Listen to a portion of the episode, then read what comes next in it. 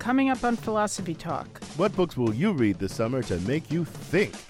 I think that people really don't have a coherent concept of progress. Cognitive scientist Steven Pinker, author of Enlightenment Now. You wouldn't think that a book that defended Enlightenment values and that said that science, reason, and humanism are good things would be so uh, blazingly controversial, but it has made people's heads explode. It's sort of like that wonderful koan that says, Barns burned down, now I can see the moon. Environmental ethicist and essayist Kathleen Dean Moore, author of Great Tide Rising. Even the environmental organizations couldn't bring themselves to say the word climate change, and suddenly that fog was lifted, and it became very, very clear what we were up against. What will you read this summer to challenge your assumptions and make you think about things in new ways? It's our annual summer reading list. Coming up on Philosophy Talk.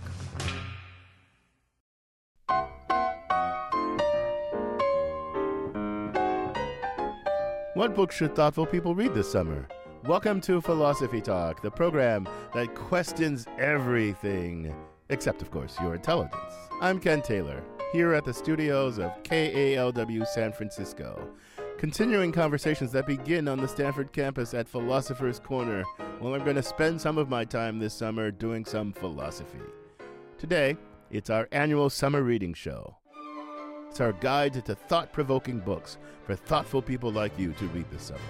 Now, later in the show, we'll hear from some of you from our community of thinkers who have written in to us with suggestions of your own for summer reading. We'll also spend some time talking to one of our favorite thinkers, that's cognitive scientist Steven Pinker, about his controversial new book, Enlightenment Now. In just a bit, I'll be joined by my colleague and co host Deborah Satz, and we'll also be joined by our host emeritus, John Perry. John asked me and Deborah to recommend some books to him to help him get over his depression at our current political uh, situation. Now, summer is a great time for reading, but with so many choices out there, some people just don't know how to pick a book. So, we sent our roving philosophical reporter, Liza Veale, to talk to someone who does matchmaking between people and books. She files this report. Okay, I brought some fictional clients to two very special, very powerful book healers Hannah Kingsley Maw and Louise McCune.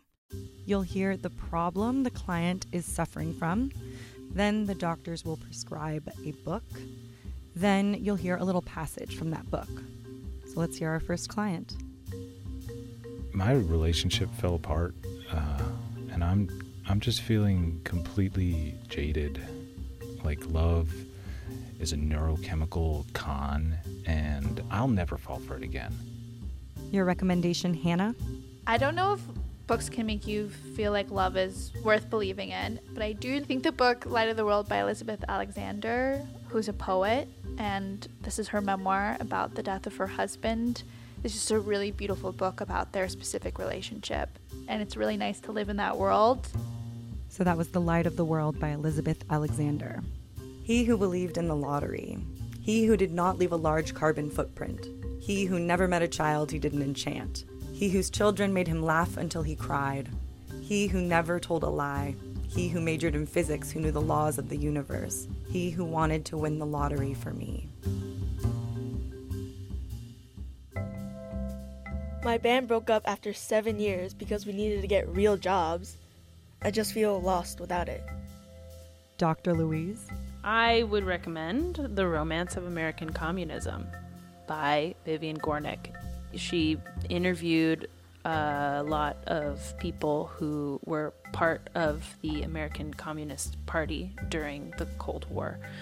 It's just really interesting to see how they remember an experience that was all consuming and that felt uh, to many of them a little bit irrelevant in hindsight.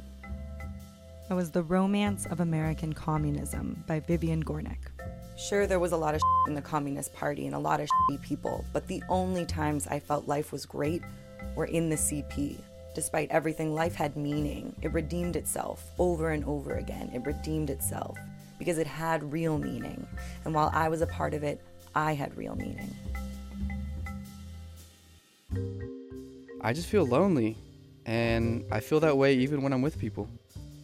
I would recommend The Lonely City by Olivia Laing. It's a biography of several different artists living in New York City who've experienced intense loneliness. And it's not like a really comforting book. It acknowledges the significance of loneliness and how loneliness is a generative force. The Lonely City by Olivia Laing. What does it feel like to be lonely? It feels like being hungry, like being hungry when everyone around you is readying for a feast. It feels shameful and alarming. It advances, is what I'm trying to say. Cold as ice and clear as glass, enclosing and engulfing.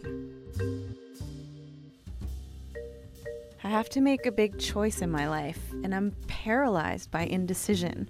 Yeah, I sort of feel like indecision is like the same as when people talk loud about how they feel about like eating a brownie. You know, it's like we all have that thought, and it's hard for it to be interesting to other people. But that's what I think makes this book by Sheila Heti, Motherhood, so special is that she makes it a indecision an interesting place to sit in, somebody else's indecision. And it's specifically about her decision whether or not to have a child. So she's trying to root out what the right answer is. Motherhood by Sheila Heti. Whether I want kids is a secret I keep from myself. It is the greatest secret I keep from myself. The point of the book really is that when you're undecided, are you actually undecided or are you just wrestling with something you've known for a long time? For Philosophy Talk, I'm Liza Veale. Thanks for that report, Liza. I'm Ken Taylor, and today we're compiling Philosophy Talk's annual summer reading list. I'm joined now by my co host Deborah Satz, and we've got a special guest, uh, John Perry, our host emeritus. John, welcome back to Philosophy Talk. Well, actually, I'm here to get your advice. Well, mainly Deborah's advice. Oh, come on. You're willing to, to chime in. Uh, I, you know, I got my PhD in 1968, and I've taught for 50 or so years, all without reading the classics of political philosophy. really? Yeah. So you want to spend your summer catching up on I want to. I want to spend my summer sitting on my dock up in Copperopolis, catching up. Why do you want to do this? Because do you want to think more clearly about our current political situation? Are you working on a book? I mean, what what drives you to want to do this? Well, it would be nice in thinking about all the things wrong with what Deborah calls American democracy. uh, to have some alternative conception of how I think things should be. To hear the rest of this program, head to philosophytalk.org. Thank you for listening. And thank you for thinking.